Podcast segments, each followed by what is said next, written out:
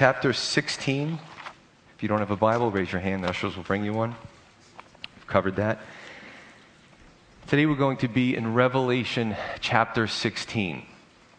Now, the last time we covered the first three bowl or vial judgments, the plagues um, meted out on a sinful, rebellious, wicked, Christ rejecting world. And today we're going to finish up with the last four plagues. As we go through chapters 17 and 18, it gets a little difficult. The whole concept of Babylon, there's so much to Babylon. I've been really in prayer, Lord, help me to explain it so it makes sense because, uh, you know, we, we talk about Babylon today, and then Babylon's really explored more in a political sense and um, a geographical sense, a spiritual sense. So there's going to be times that I may look at the scripture and I may study and I may pray, and I still don't completely know how to wrap myself around it and explain it. And there's going to be times, listen, I don't wing anything up here. If I don't know, I'm going to tell you I don't know, or I believe, or my thoughts are. Uh, so I'm not going to be dogmatic on something that I'm not completely sure of. And I hope you appreciate that. I'm not just going to say something so you think, oh, I'm a great teacher.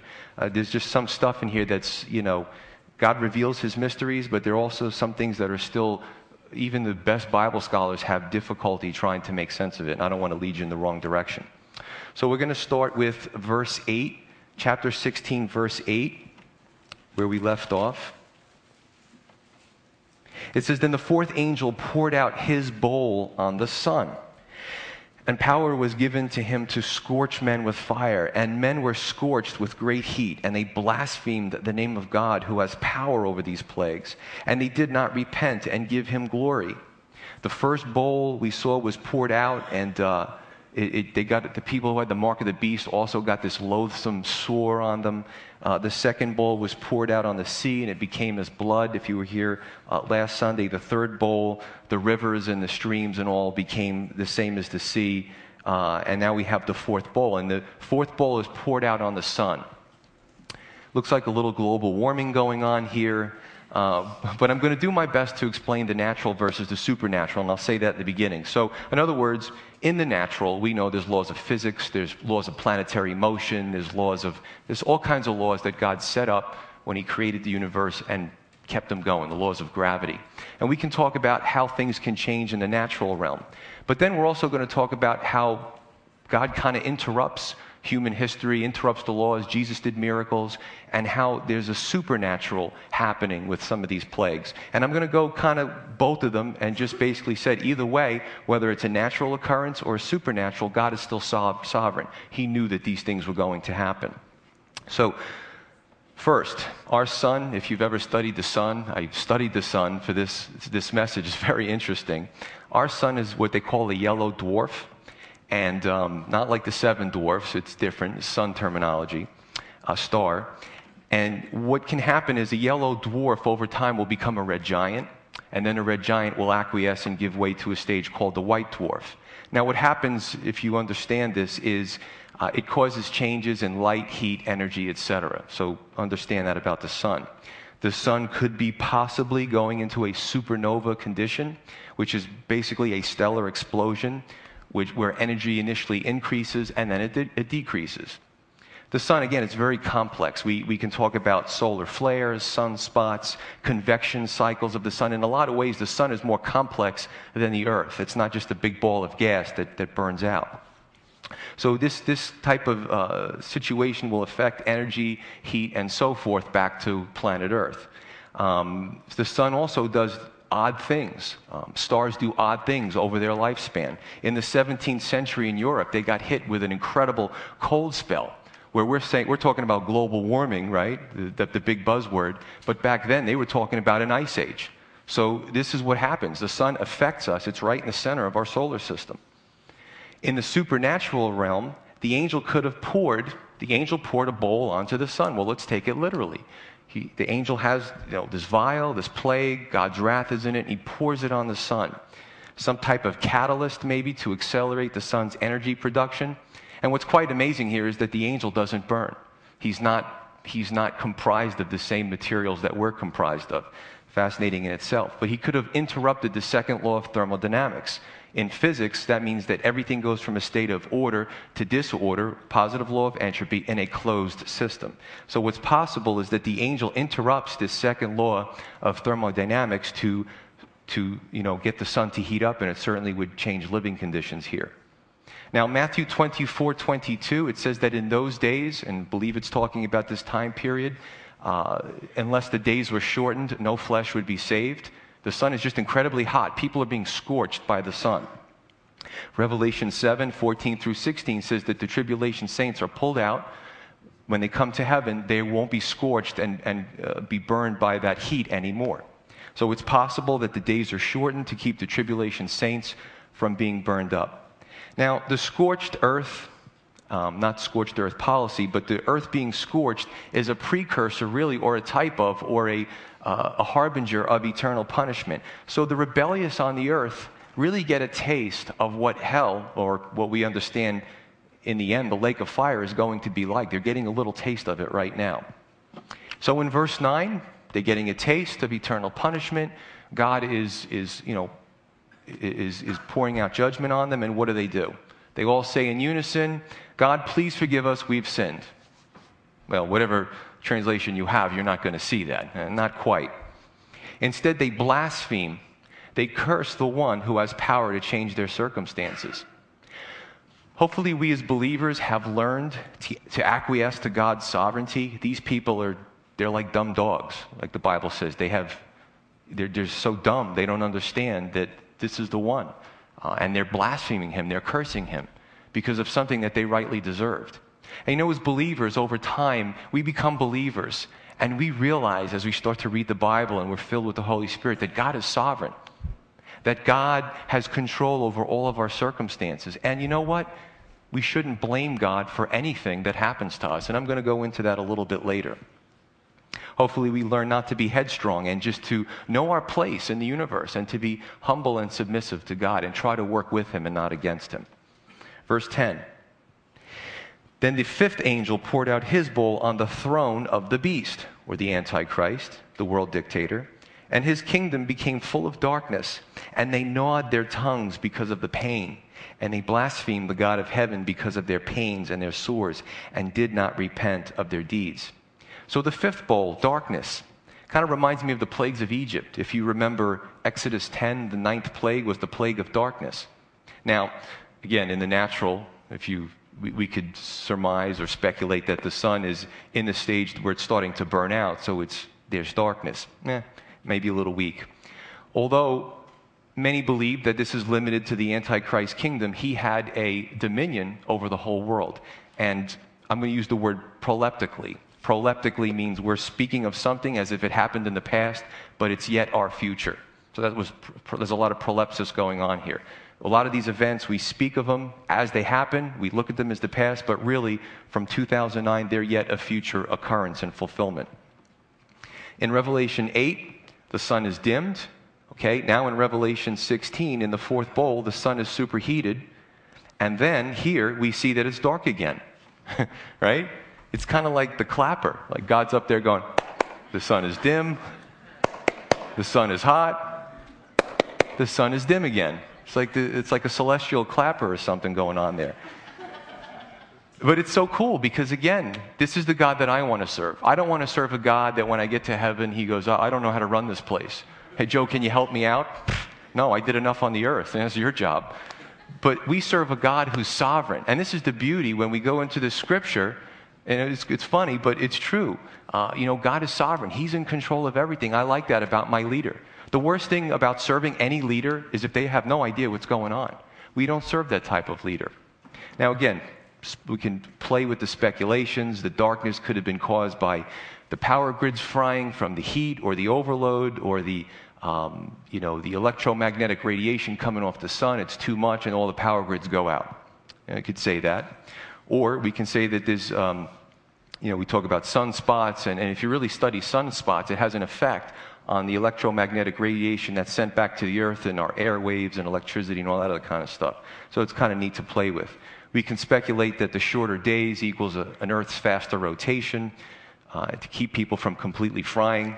But really, if we look at all those things, we would be remiss if we didn't make a spiritual application. because this is a purposeful blackout. This is a purposeful darkness where God is revealing a spiritual truth using darkness. You see, in Egypt, if you look at the plague of darkness, very interesting, and I went back and I read it.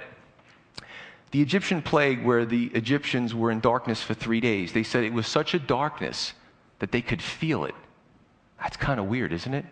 It was an oppressive darkness. It was so thick that you could cut it with a knife, so to speak. It was so dark, it said that the Egyptians didn't rise for three days. They didn't even want to get out of bed.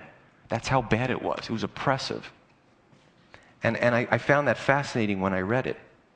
You see, Satan, we know Satan is the fallen angel, but his original given name was Lucifer. And Lucifer means light bearer. It's a mirror to the Antichrist kingdom. It's a mirror to Satan to show him how far he has fallen since being the great light bearer that God originally created. If you look at the scripture, the Old Testament, it says that when, when Lucifer was created, he had these, these instruments that were created with him to glorify God. As a, um, a lot of people believe he was the original worship leader, but he fell from grace. And this is a mirror to his kingdom to say, this is what you are. You're darkness. You're not a light bearer. And the Bible says that even now, Satan tries to masquerade himself as an angel of light and his, his followers, ministers of righteousness. So we're learning a spiritual truth here. Okay, so this is what we have so far in the 16th chapter. It's hot, it's dark, they're thirsty, they're in pain, they're gnawing their tongues. I don't understand the whole gnawing the tongues thing. Maybe it was a distraction technique. When people are in severe pain, they do different things to kind of change the channel to get their mind off of the pain and maybe even bring another pain into it. So, this is how bad things are. So, in verse 11, we see that they finally repented again, right? No, you're not going to find that. Reminds me of Pharaoh. Pharaoh, okay, okay, I give, uncle, you got me, God. And then, as soon as the trial was over, he started persecuting the children of Israel again. And then God put another plague, and he, oh, okay, you know, all right, I give, I give, you can go. And even at the end, he let the children of Israel go. And what did he do? He followed them with the armies to try to destroy them. You know? It's a shame. You ever meet someone who's so steeped in sin and so stubborn and blinded by sin that they don't see it? And really, what they're doing is they're imitating Lucifer's fallen state. It's more tragic and heartbreaking when it's a brother or a sister in Christ. Now, in these judgments, we can see, and hopefully we see, that the trials, even the shame, some humiliation, even though it's self deprecating, they have awakening properties, or they should. 1 Corinthians 5, even the Apostle Paul speaks of church discipline. And he says an interesting thing that when we get to that scripture, we'll cover it. He says to destroy the flesh in order to save the soul. It's fascinating. But the folks on earth resort to blaming God. Even though God warned them through his angels, the angels warned the earth's inhabitants give glory to God. And some did. Some repented and gave glory. The angel warned them don't take the mark of the beast, right? But they took the mark of the beast. And then what did they do? They blamed God.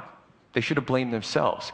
You see, we can see that today. It's so cool because in our society, we see a lot of mirrors of, of the folks that are left on earth, and maybe even some in our generation in the book of Revelation. Blame shifting.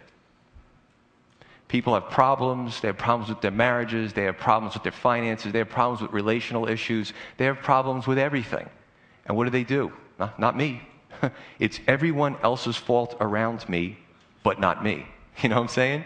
I blame my upbringing. I blame my parents. I blame the conditions I was brought up in. I blame the school system. I blame my boss.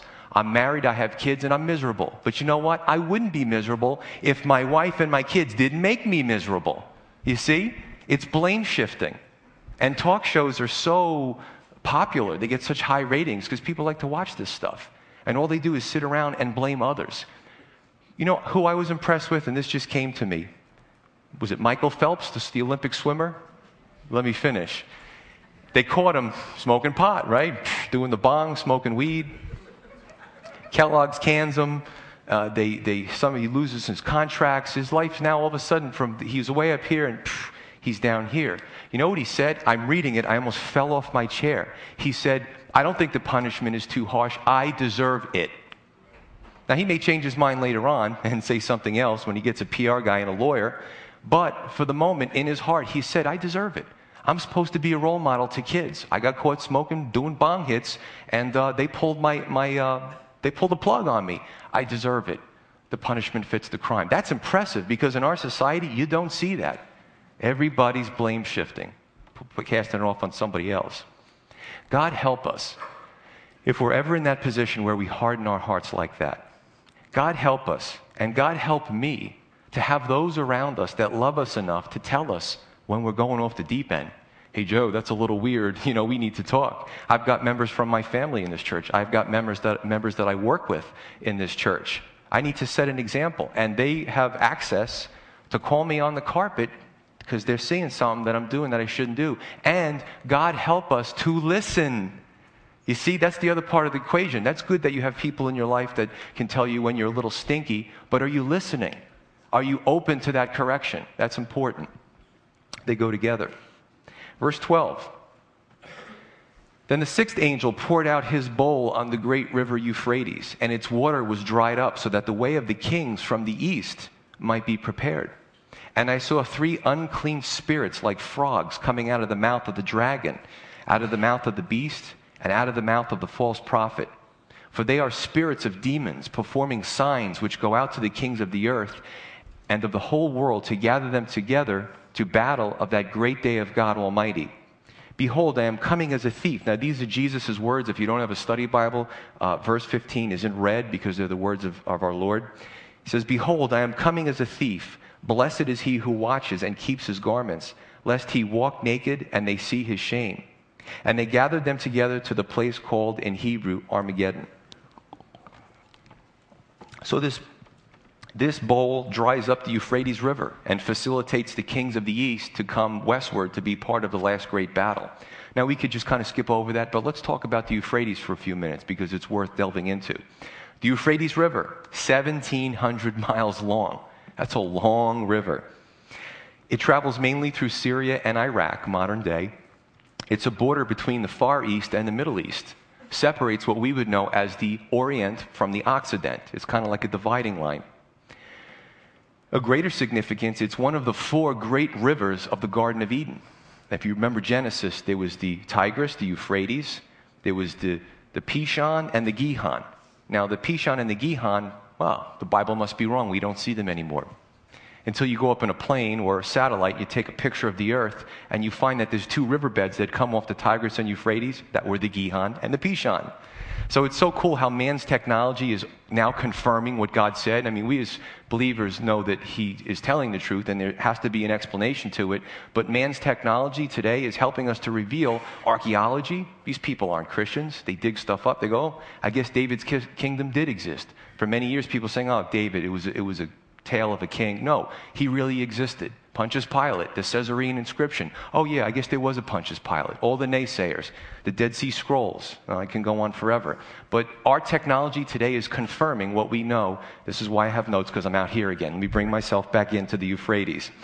The Euphrates. Babylon is also located on the Euphrates and was the border between the Roman Empire and the feared Parthians. The Romans couldn't conquer the Parthians, and that was a natural border. These people were, they could never get past the Euphrates River to take more of that, that land. Um, big symbolic border issue with the Euphrates. It was supposed to be Israel's natural border, but the children of Israel became weary of warfare. If you look at Deuteronomy and Genesis and a lot of these scriptures where God lays out to Abraham and Moses and, and, and um, the children of Israel what their borders were supposed to be, their border was supposed to be all the way to the Euphrates. So now let's talk about who owns what land and what's supposed to be today. Israel's border was supposed to be a lot bigger. And going back to Revelation 9, the demonic or the bad angels that were bound at the Euphrates were released to kill a third of mankind. So there's a lot of significance here. And in Daniel chapter 11, we see the kings of the east again. Okay, we just covered it here. Who are the kings of east? Who are they? If you look at Daniel chapter 11, Daniel speaks of the kings of the east, the north, the south, and the west. East, the north, yes, got it right. And what he shows is a battle that happened roughly 2,000 years ago. But if you understand Hebrew, the, the Old Testament and the Hebrew prophets, po- prophecies have a pattern. God has a pattern to what he does, a perfect pattern. So the kings of the east, north, south, and west are going to resurge again in our future. And what it is is basically an alliance of kingdoms in today what's known as regionalization. Regionalization is where we say we take maybe even little townships and we bring them together to form uh, one major township or countries. You take countries that were scattered from, from Babel, right? Bring them back together and cause a region. So the kings of the east could be uh, right now, China and North Korea. Apparently, China has some good leverage. They're about the only ones that can talk to North Korea and help them to not really go off the deep end maybe more of those countries on the east if they feel isolated and it's a counterbalance to the west. Um, you can look at the kings of the north. Now, we already see this with Putin. He's not the president anymore of Russia, but he certainly is pulling the strings. You saw what he did with Georgia when he invaded Georgia. And not too long ago, again, I don't know if you read your history, but uh, he shut off the gas supply to the Ukraine. He keeps messing with those former Soviet bloc countries. He wants them back. So the Bible is clear Gog and Magog, the battle, that Russia will be a powerful nation again, and probably she'll have other smaller countries with her and be regionalized as the king of the north. Now, check this out, and this isn't a stretch. The kings of the south. Now, this only happened a few years ago. This happened actually in 2007 in July. If you were paying attention, it was the African Union Summit. Africa is a continent, okay? And the countries in Africa, again, as a, as a balance to maybe the West, are getting together and saying, how could we unite Africa to regionalize the South? 2007, very, you know, it's nipping at our heels. So we see that the Bible, all these things are starting to come to pass. We've spoke about the kings of the West. We've spoken about the, uh, the, the Antichrist-dominated European Union, the 10-nation federation. We've talked about that. That's a no-brainer the, the euro, the, um, the Maastricht Treaty, all these things have already happened, and it's, it's, it's actually old news at this time. But what's fascinating is that only in our time that this could happen. And what we're seeing is in the beginning, when I go into Babylon, and I'll, I'll cover it more next Sunday uh, because there's a lot to it, Babylon was a picture of man getting together and regionalizing, uniting, and basically taking over the world. They, we don't need God, a counterbalance to God. God confused their language, scattered them, right? And then there was the, um, um, what do you call that? Um, nationalism.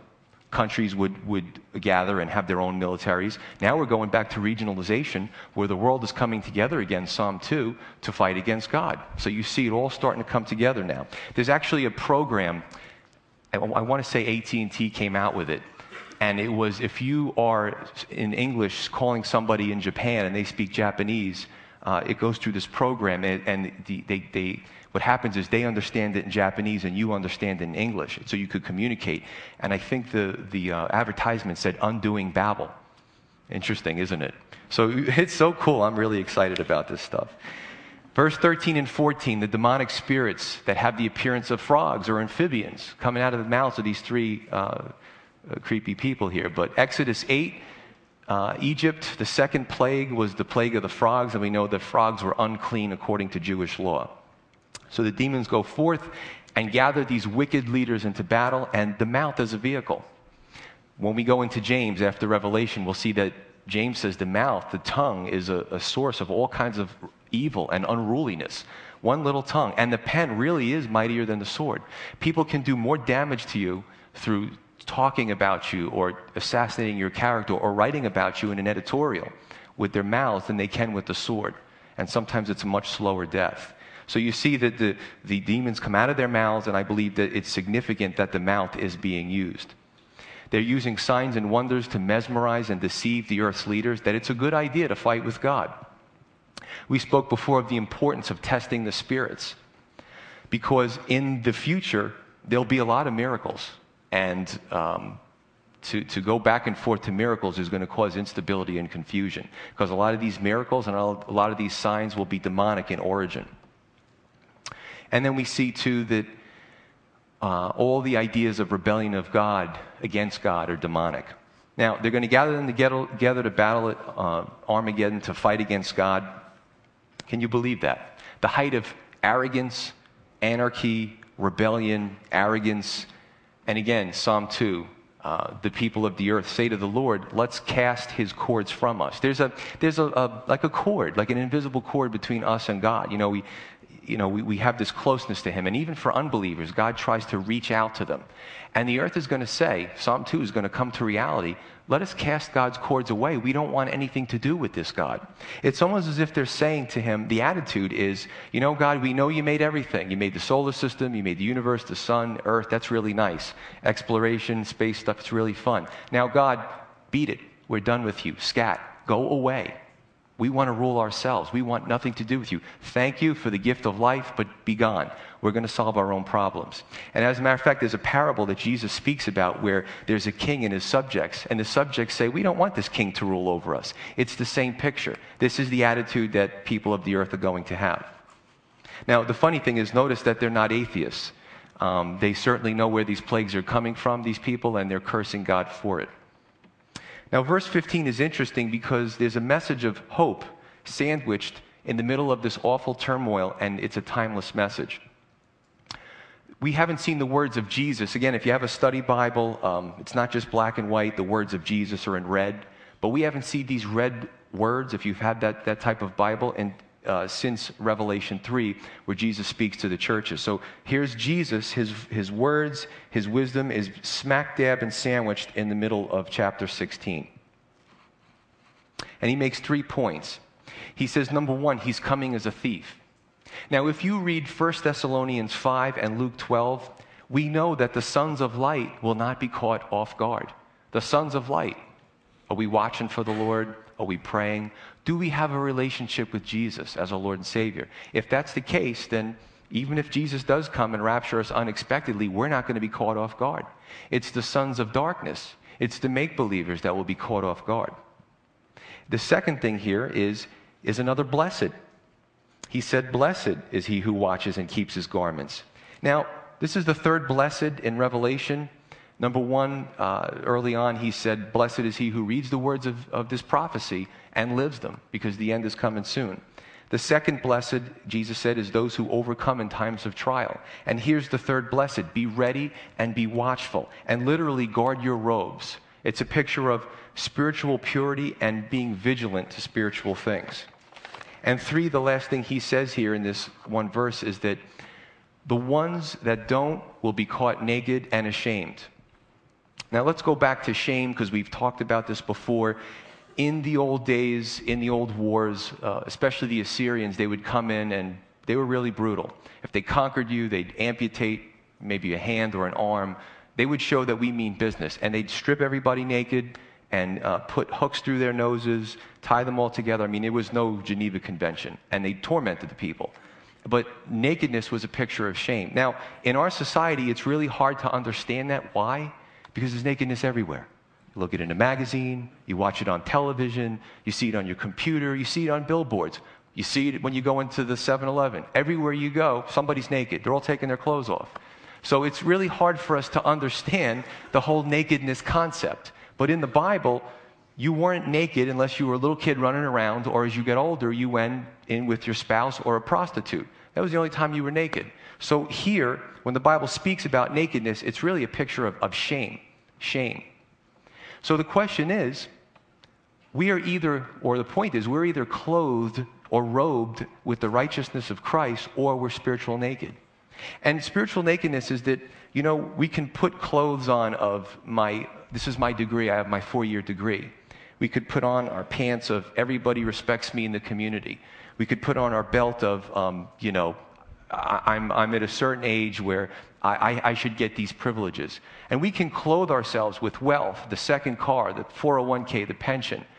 But in the end, Paul says that some will just barely make it to heaven and escape the flames of the fire because they'll burn up all their works. So the question is are we clothed with the righteousness of Christ? Because if I put on the robe of Christ's righteousness, I don't need anything else. I don't need anything else. And when I get to heaven, I'm not going to be naked. I'm not going to be afraid. I'm not going to be ashamed because I've been clothed with the righteousness of Christ. So, are we spiritually apathetic or are we clothed with his goodness? Now, I believe too, and I, and I may be wrong, some would disagree, that even into the bitter end in the tribulation, that God puts out a call to repentance. Uh, Ezekiel 18:32, he says, "I take no pleasure in the death of anyone. Repent and live." Even the parable that Jesus spoke about of the day laborers, Um, the laborers come at different times of the day to work for this guy in his field, and even up to the last hour, he pays them the same wage as the guys who started in the morning.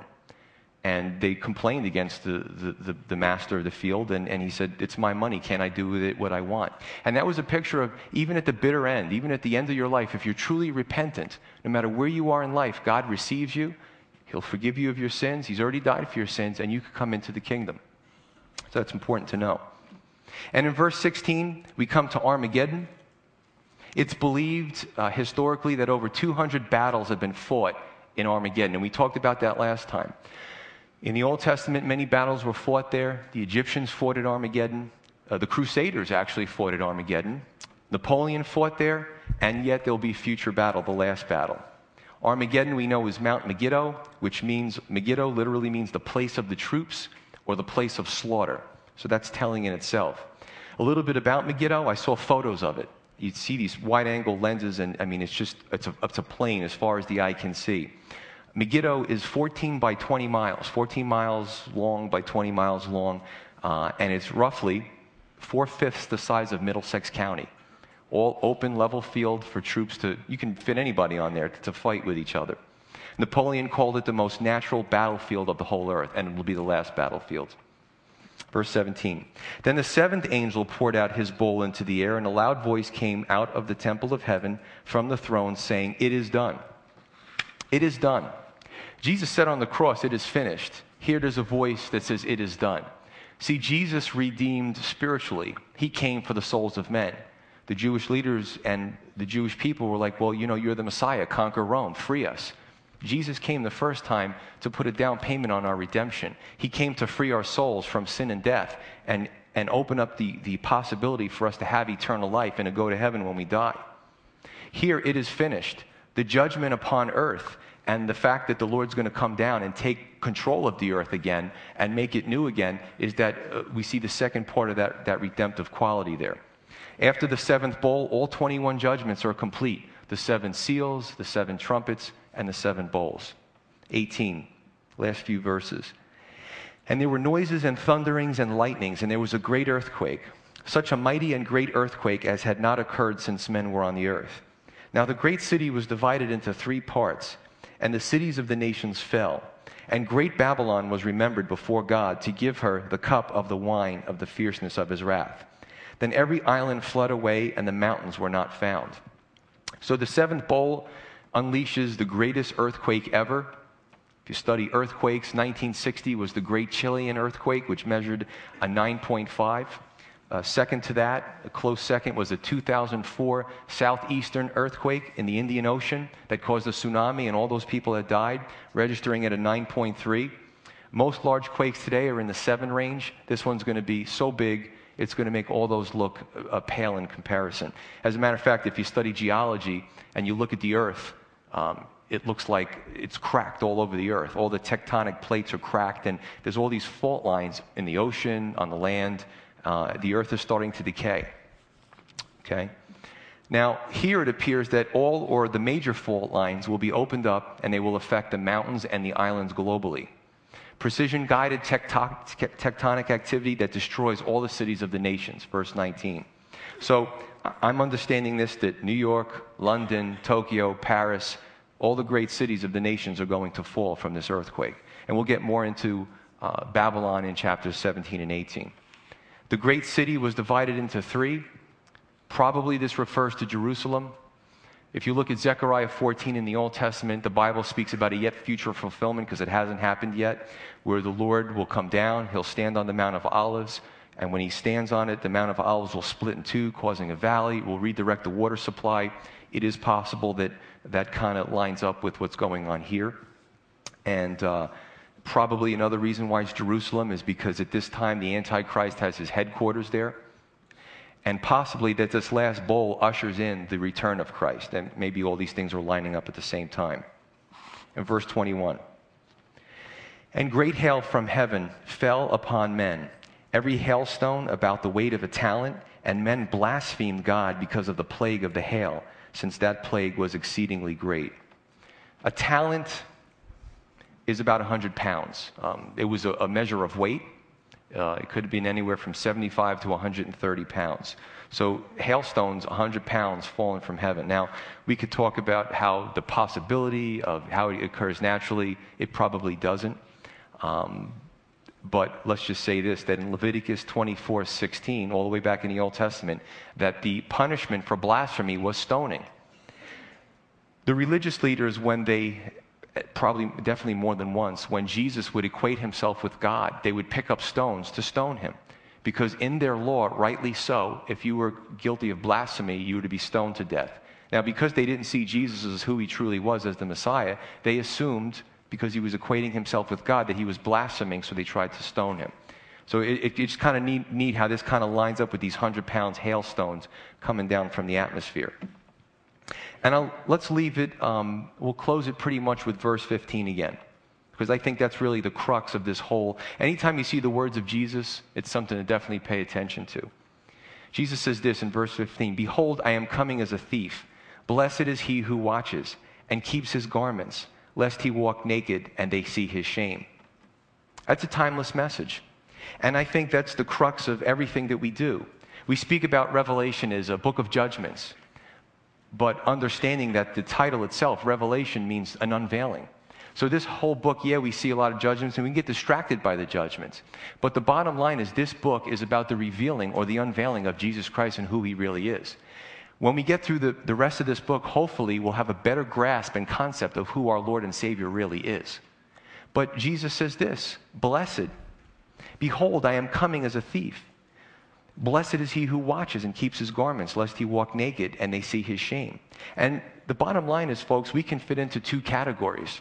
We can be watchful, and Jesus can come unexpectedly, but you know, it's almost like if you're babysitting your brother and sister and your parents come home, you're either doing bad stuff and tearing the house apart because they came home unexpectedly, or you're behaving yourself. and it's the same thing with the Christian life. We could either be doing and being about our Father's business, or when He comes, we can be ashamed. We can be spiritually naked. We could be caught off guard. We could be flustered and flabbergasted. And, and, you know, and that's basically the bottom line here. So, spiritually, the question is are we expecting our master like the expectant servant that Jesus speaks about? Some of the servants were getting drunk and beating their fellow servants and others were doing what the master expected, and when he came home, there was no problem. And that's a question that only you and I can answer individually. Let's pray.